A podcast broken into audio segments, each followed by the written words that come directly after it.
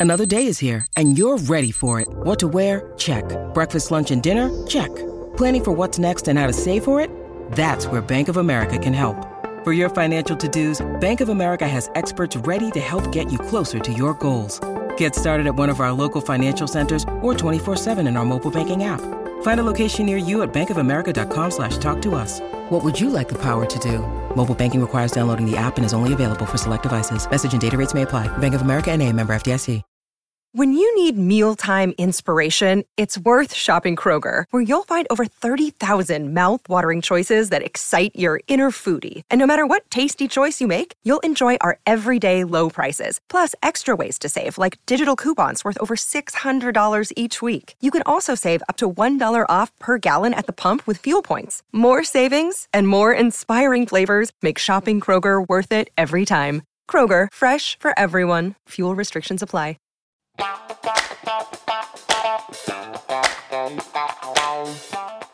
Hey everyone, I'm Boomer Esiason, and I'm delighted to have you join us here on our all new Game Time podcast. You know, at the tender age of 23, today's guest has quietly rocketed as high as world number two in the tennis rankings after his runner up performance at the amazing 2022 US Open.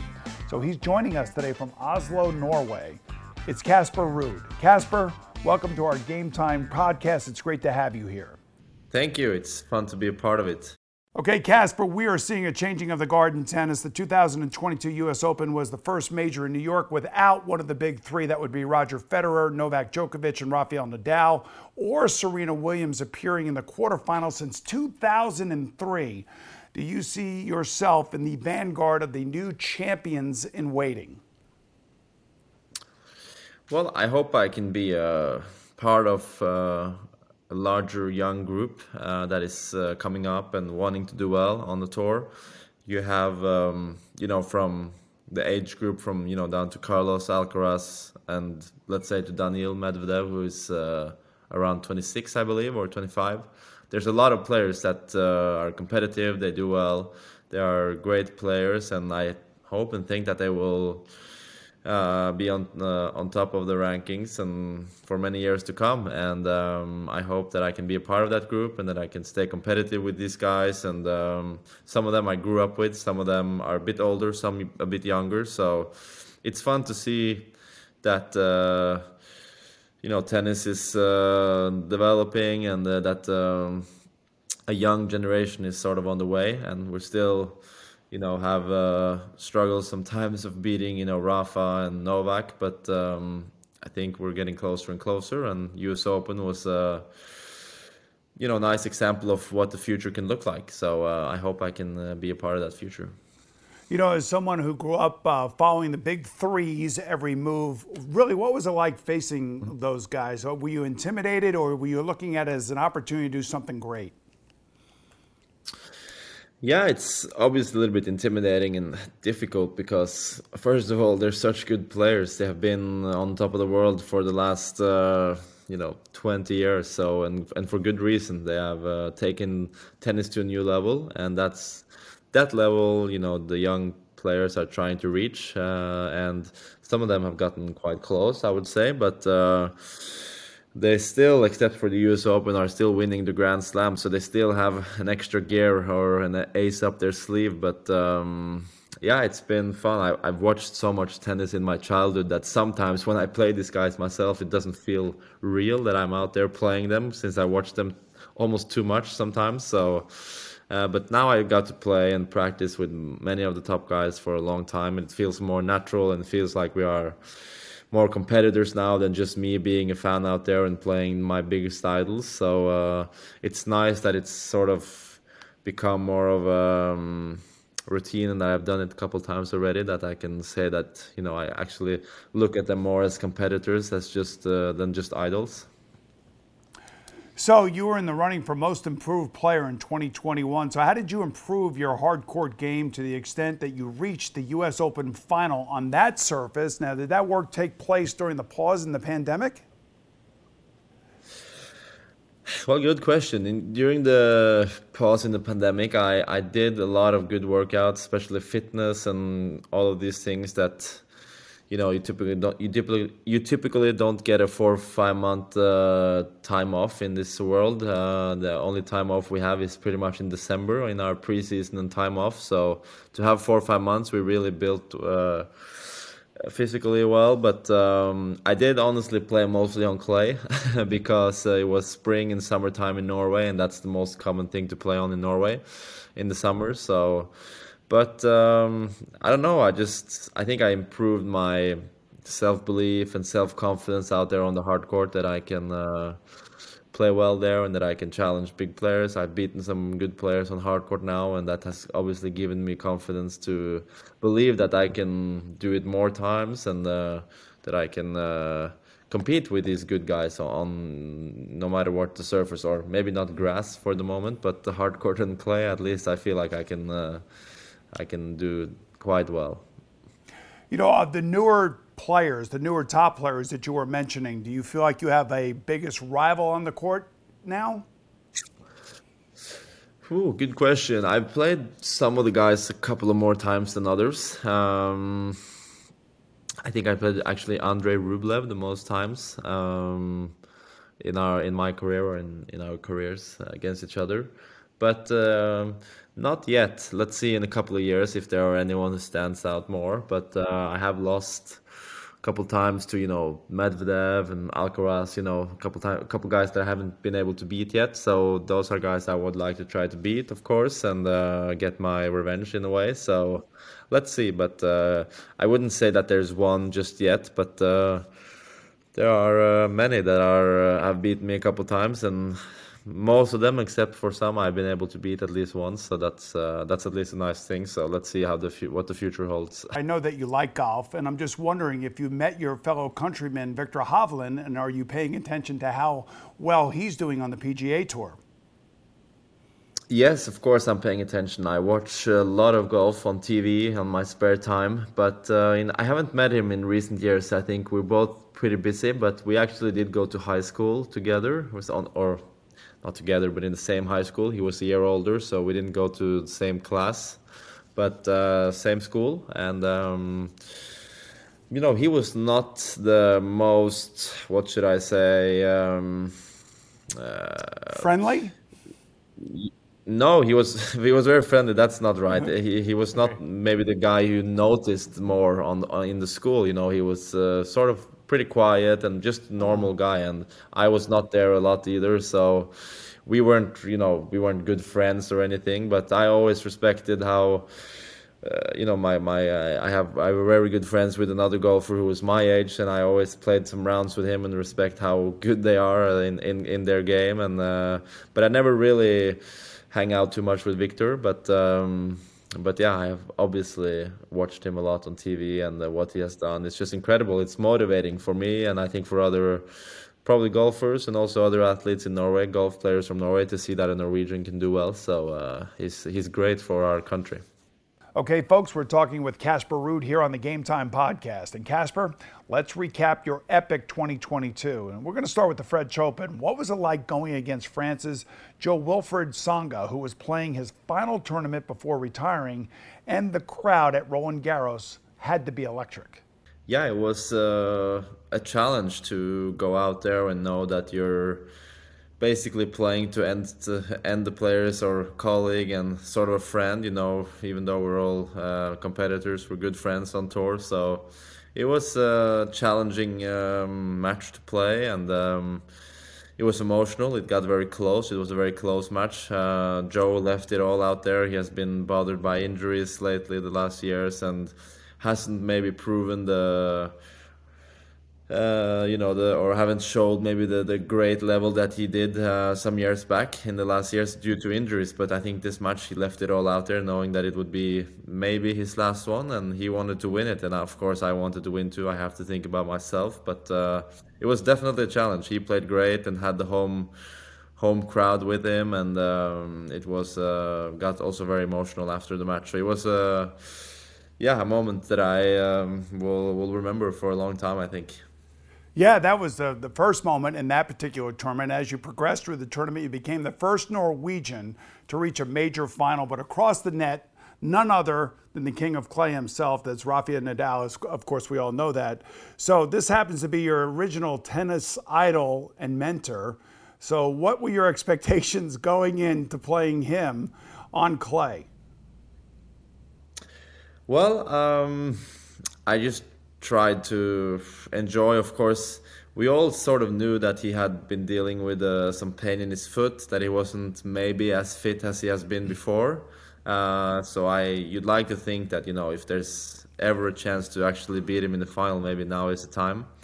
But uh, he has dealt with pain before and injuries before, and um, he, uh, you know, came out that day on the final and played uh, too good for me. That's the only thing I can say. I, I wasn't able to you know, answer any of his questions that he threw at me. To put it this way, uh, he had a couple of gears extra that I didn't have. So you know, but at the same time, I enjoyed it. Uh, it was my first final, and thinking that you know I might never ever reach a final again. So I'm gonna at least try to enjoy it, even though I won't win. So, um, but uh, yeah, it was uh, to see Rafa on the other side of the net in the final was something uh, that has stuck with me for a long time. That memory as well, and I think it will stuck stuck uh, stick with me for a long time and probably for the rest of my life. So hopefully there will be more, you know, enjoyable and fun memories, and there has been already this year. But uh, that one will stand out for uh, for for a long time. Let's spin ahead three months to the U.S. Open, and you came here to New York as one of five potential new world number ones. And what I love about tennis right now is that there is a changing of the guard, if you will, at the top of the uh, top of the seeds. And you were seated number five, and in the third round, you faced American Tommy Paul in front of his home countrymen, and uh, you took five sets over four hours and 23 minutes. I mean, that's a marathon tennis match. You couldn't have been expecting that. And what did you learn from that?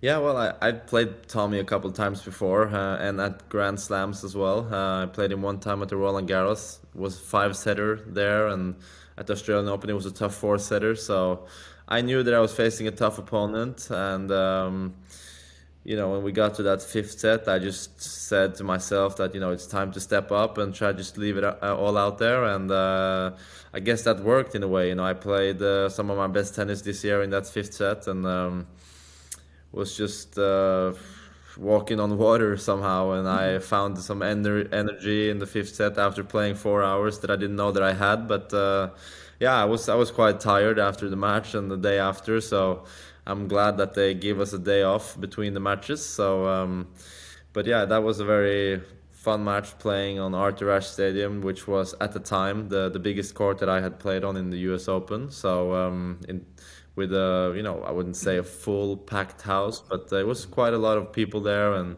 the energy was something that I had never experienced in the crowd. It was you know, tennis is a sport where typically the the crowd are quiet during rallies, but at, in New York and in the U.S. Open, they don't really they don't really care. They they are cheering all the time and they're quite loud in the stands. So if you know the first games or the first set, it took a while to get used to you know just that summing or what you can call it from the crowd. So it was um, it was uh, yeah great. It ended up being a great match and obviously ex- extra fun for me winning it, but um, was. Uh, I think it was a good way to prepare myself to play on our uh, Arthur Ashe Stadium as well because that's even bigger. It is bigger. And you know, Casper, I am a New Yorker and we never shut up. We just always are talking and we don't care what anybody else is doing, especially when they're playing tennis. Now, you became the first Norwegian to reach the U.S. Open final, obviously. And this time, another Spaniard was standing in your way, and it wasn't Rafa.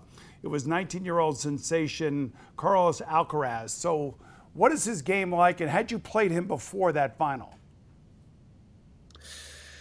I had played him a couple of times before. He had beat me two times before, and uh, actually the the previous match was also in the states in a final down in Miami at the Miami Open. So that was at the time the biggest final of both our careers and lives, and um, it was a big match for us. And he ended up winning. It was two two close sets, uh, and he's just this uh, you know phenomenal wonder boy talent that comes up every once in a while. So you just have to accept and respect how good he is. Um, but you know, he had had some tough matches leading into the finals. So I, you know, tried to think as well. You know, he's probably a bit more tired than me because he had played more hours uh, before. So I was trying to think like this, but uh, we came out in the final. I think we both played great a great match. It was many fun rallies and long ones, and uh, I hope it was an exciting match to watch. At least I thought it was exciting to play myself. So uh, it was close there in the third set. Um, I had a couple of set points that, of course, I wish I could have won, but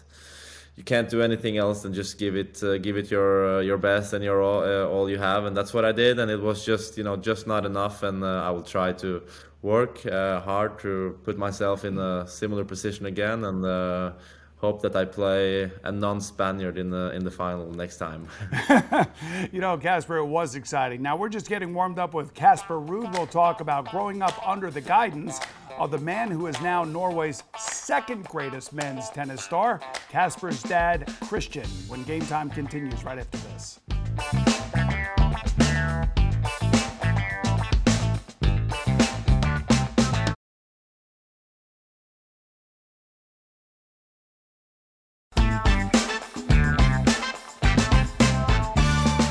Welcome back to Game Time. According to Casper Ruud's father, Christian, from day one, I just try to say to him, as long as you try your best in every match, I will never be disappointed.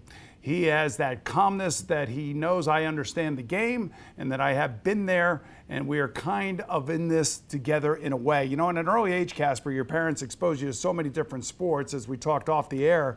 In addition to tennis, you also played soccer, you love golf, you played ice hockey. So why did you focus on tennis? Well, um, you know, I've had moments where I, uh, you know, thought that, oh, I should have picked another sport or uh, on my toughest practice days when I'm running a lot and sweating a lot, I, I, I, think to myself that, you know, had I chosen golf, I could have, you know, been on a nice course somewhere and enjoyed good weather and not having to run as much as I do right now. But uh, of course, I'm very happy with the choice that I made and and um, uh, I how it got to the choice, I'm not sure. I mean, I just felt like I was a better tennis player than what I was in ice hockey or golf or, or soccer. So that's and I've I have a very competitive mindset. So I wanted to do something where I that I felt that I mastered the most, I guess. And then I also enjoyed the more being um, uh, you know, being by myself out there, not playing a team competition, that it's more of a self uh, competition on your own. So uh, I liked having the control myself and not having to depend on uh, teammates or uh, or things like this. So I was always more of a solo uh, athlete, I get, I guess, and that's why I chose tennis. And my father as well, as he has played before, it was natural for me to think that he he could be uh, involved in my career in in any way and um, he has he has been so and we have uh, yeah we have a great relationship and he has helped me so much this uh, last 10 11 or 12 years since I chose tennis over over the other sports so I'm very happy of course with the, with the choice that I made So I, so I, uh, I, I, would imagine so, and I'm sure he is too. You know, I, I was reading about your bio, and I, I read where there was a story at the Davis Cup was staged in Oslo. And is it true that you got hit in the stomach by a serve and yet you wouldn't admit that you were in tremendous pain because you didn't want to leave the court? yeah, it's it's it's kind of true. I was I was a ball kid back uh, when I was very young in a Davis Cup match for for Norway. I'm not exactly sure who they played, but I was in the I think it was the left corner and you know, one guy ripped the serve out wide, and uh, it was it was out. It was out. It was wide. It was too wide uh, outside the line, and uh, typically the returner just leaves it if he doesn't if he sees that it's not going in. And then I wasn't ready for the returner to leave it, so I think it hit me right in the stomach, and it was really painful. And I probably tried to hold back some tears, but uh, I'm not sure if I was able to do it. But I wanted to stay. I, I enjoyed being a ball kid, and uh, I guess uh, that's sort of how that story goes. you know, quick, I was going to say, at the age of 15, you finally beat your dad straight up. Now, obviously, he was a, uh, a, famous tennis player in Norway, the best player ever until you came along. What was that moment like when you finally were able to beat him on the court? It was fun. Uh, I mean, it was it was a nice moment. I had been asked sort of the question all my life. You know, when are you going to beat your father?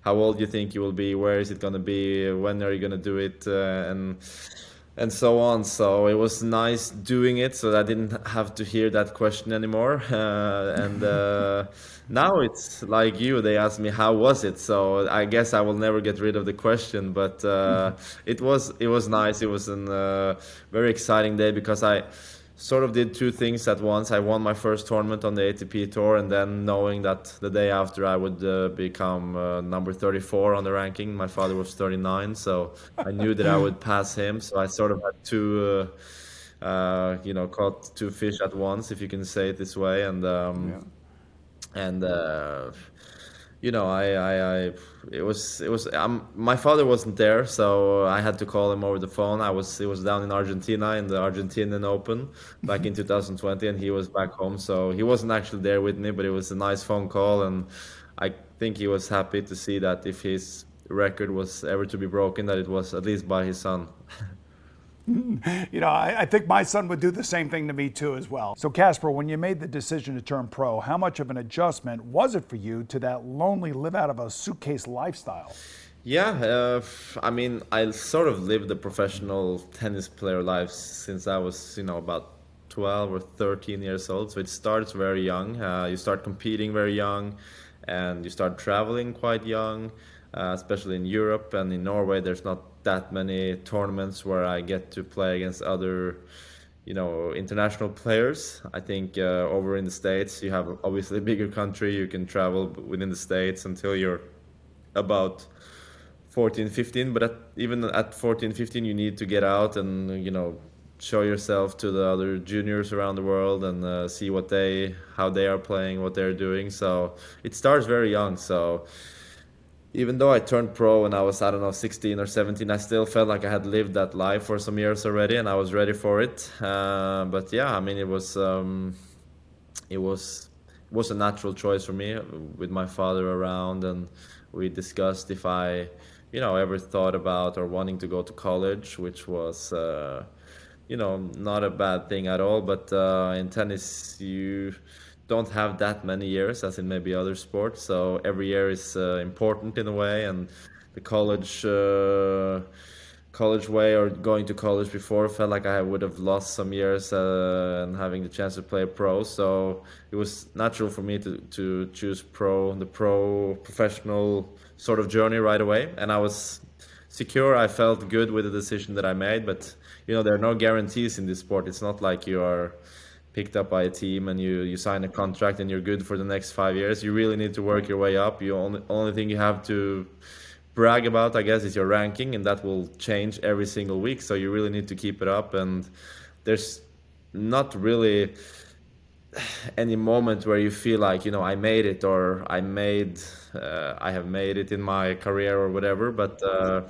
I guess in the position I'm now it's easier to think back that you know I'm living sort of the dream and what I dreamed about as a young player and or a young young boy and it's obviously very nice to be in this position it's been a long journey already even though I'm young but uh, it's been a journey of 10 years living as a professional athlete I would say yeah, there's no question that your dad helped blaze the trail for Norwegian tennis, and you've been following right in his footsteps. I'm just wondering, did you uh, do you have a, a better appreciation for some of the stuff that he had to deal with without having somebody like him in his life like you have him in your life? Yeah, for sure. I mean, it was uh, not as easy of a choice for him, I think, because he's he really had no one around except for his coaches, sort of that uh, guided him. His parents, who, are who are my grandparents, are great people, but they're yeah. not tennis players from before, and. Uh, uh, if my grandmother watches, she will be angry, but uh, she doesn't even know how to count a score uh, after 50 years of watching tennis. So uh, you can imagine that uh, she was not the maybe best coach for him for some years, but he did really good on his own and and had to deal with everything by himself. And of course, a coach, but he changed coaches quite a lot. So of course, it's very very impressive what he did knowing what he had to deal with and how much he had or how uh, what uh, um, uh, what's the word um, how independent he was. Uh, Yep. So I've had this path uh, laid in front of me for my whole, life. Of course, you really need to earn it in sports. There's no uh, shortcuts to, to success, but uh, I've had a better team around me for more years than what my father has. So of course, and I think that's what he missed, and that's what he wanted to give me, uh, give me better options than what he had. You know what I appreciate about you? Back in 2018, you started training at the Rafael Nadal Academy in Mallorca, Spain. So, what was that experience like? And was Rafa himself uh, there as a hands on instructor? Yeah, I mean, he. I don't think he was there the first day I came and sort of uh, welcomed me with uh, shaking my hands, but uh, he was there from very early on, and uh, you know, I had practiced with him a couple of times before I went to the academy, so he knew who I was, and um, uh, we got to practice a little bit later that that year after I started, and he was always really involved and tried to give me some tips, and but at, at that time we were so far apart, or he was on a completely different level. I was ranked number 130 or something like this, and he was you know number one or two or three. I, I can't Yeah. remember exactly what he was but it was there's so far away. So i don't know. There wasn't too much for me to learn from him at that point other than you know how he practices how he works hard every day and having achieved everything that he has achieved and won everything there is to win he still comes to practice every day works hard he's disciplined and never sort of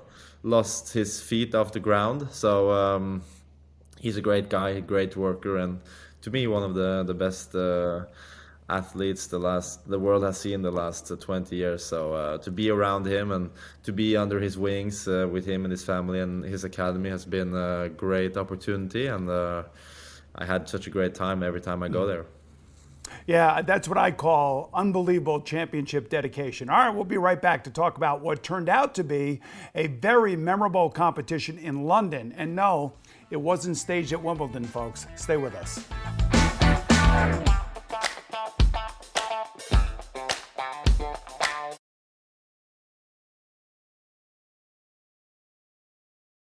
And now let's meet Team Europe. He reached the finals of Roland Garros and the U.S. Open just a few weeks ago. It's Norway's most successful player ever, and now world number two, Casper Ruud. Welcome back, everyone. Hard work may sound like a simple answer, Casper Ruud said about his rapid rise. But at the end of the day, we have heard many times from the legends of the sport, like Roger Federer, Rafael Nadal, and Novak Djokovic, that hard work gets you far. And you know, as it turned out, hard work eventually brought tennis's big three that would be Federer, Djokovic, and Nadal to London, along with the aforementioned Casper Ruud as part of Team Europe in the Laver Cup. That had to be amazing for you, Casper, playing with those three guys. Yes, it was uh, an incredible week. Uh, I got in on Tuesday and uh, just enjoyed every second I was there until I had to leave. So uh, on on Monday, the you know the seven days after, so it was. Uh, wish I could go back, obviously, and really relive it all. But um, that's just a once in a lifetime opportunity, I would say, and to be around.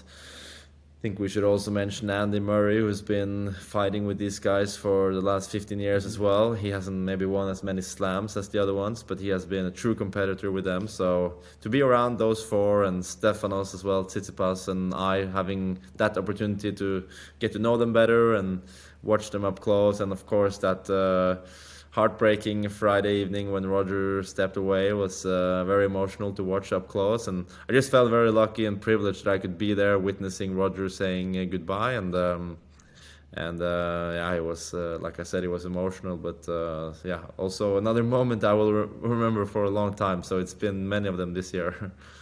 Yeah, many of them for sure. I mean, I'm just thinking everybody was surprised by Roger's announcement, weren't they? Yes, they were. I think I myself thought that uh, you know he was gonna work hard as he has done, but I think just the knee couldn't hold up any, anymore. But uh, I thought he would maybe try to give it another shot, the last shot maybe next year, and play some tournaments and see how it went. But I think he's had some fallbacks here and there, and the knee just hasn't been able to keep up with the with the playing anymore. So I think it was a tough choice, but he seemed to on him that he felt like it was the right one. So um, just happy that he's happy with it and uh, he has done so much for our sport. He set all the records he set the bar so high he took took the game to a new level. And then you know rafa and Nole came after him chased him down and uh, at the moment they are the ones that hold the records uh, with slams but you know they're just all around each other at 20 or 21 or 22 so roger was the one who sort of uh, seems like uh, pulled these guys after him and then the three of them have the fact that they have won over 60 Grand Slams, the three of them are just, um, yeah, insane. Yeah, remarkable, insane, whatever you want to call it. Now, speaking of international team competition, why is Davis Cup so important to you? Well, I think it's. Uh, the only way, or not maybe the only way, but it's a very nice way for me to represent my country, Norway. Uh, we're not that big in tennis, so uh, if I can help in some way putting Norway on the map, you know, around the tennis world, I'm very happy to give it a try. And uh, Norway, we've never been in the final group or final stage of the Davis Cup, so that's a big goal for me in my career to reach that uh, and also for our captain who's been the captain for over 20 or 25 years he's never reached it. So uh, we also want to do our best to do that to to do it for him sort of. And um, yeah it's it's uh, just a competition also that I watched on TV for many years. It has a lot of history and uh, you could always see the joy in the players whenever they won Davis Cup. Um, I'm not sure if uh, Norway will have the greatest of chances to win Davis Cup in the coming years. But uh, at least to reach the final stage will feel like a win for us. And we have worked hard. We have a young team, and I hope that we can uh, we can reach um, further than what we have done before.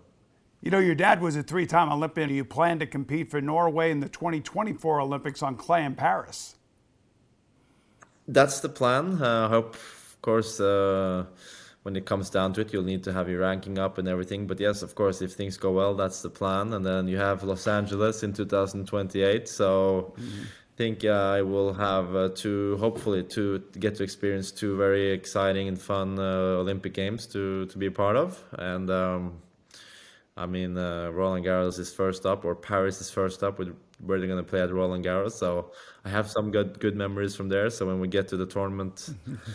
next year I will try, or sorry, 2024, I will try to remember uh, what I did well when I did well there, and uh, you know, just give it a good shot for Norway and try to get a medal for Norway in tennis.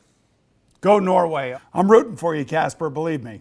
All right, Casper. Speaking of Norway, we can never do that enough here on the Game Time podcast, are you ready for a little challenge that we like to call Norway Your Way? Okay, I hope I don't do too bad. Now ah, you're going to be fine. The southern Norway ski resort of Lillehammer is famous for what? I guess Olympics back in '94. Yes, I would have given you that, or the, or the Netflix show. series, or, or the, the Netflix show. series, either one, TV or the either, either one. Right? Okay. Yeah, Lillehammer. All right, yeah, number two. Oslo is home to the famous 1893 masterpiece that includes a secret inscription which reads can only have been painted by a madman. What is the name of this painting? Uh, is it the Scream or Skrika? Yes. Yeah, the, yeah, Skrika yeah, or the go. Scream, yes. kind of snackanush. Yeah, uh, yeah. A little bit, very little for me. Okay, a little geography for you now. Norway is bordered by Sweden, Finland, and what other country? Russia. Very good. Match these legendary yeah. Norwegian athletes with their sports. Are you ready for this? Yes. Okay. Stein Eriksen. Uh, uh, alpine skiing. Yep, ski racing. I'll give you that. Sonja Henie. Okay. Uh, figure skating. Very good. And Grete Waitz. Running, running. Uh, yes, the marathon. Very good. Finally, as an NHL fan, you should know this. Who is the all time leading Norwegian scorer in National Hockey League history? It's Mats Zuccarello. Very good, and he played for my Rangers here in New York. All right, I thanks know. to our buddy Casper Ruud for joining us today, and thank you out there all for watching on Boomer Esiason. I'll see you again real soon, right here on Game Time with South Carolina women's basketball head coach Dawn Staley.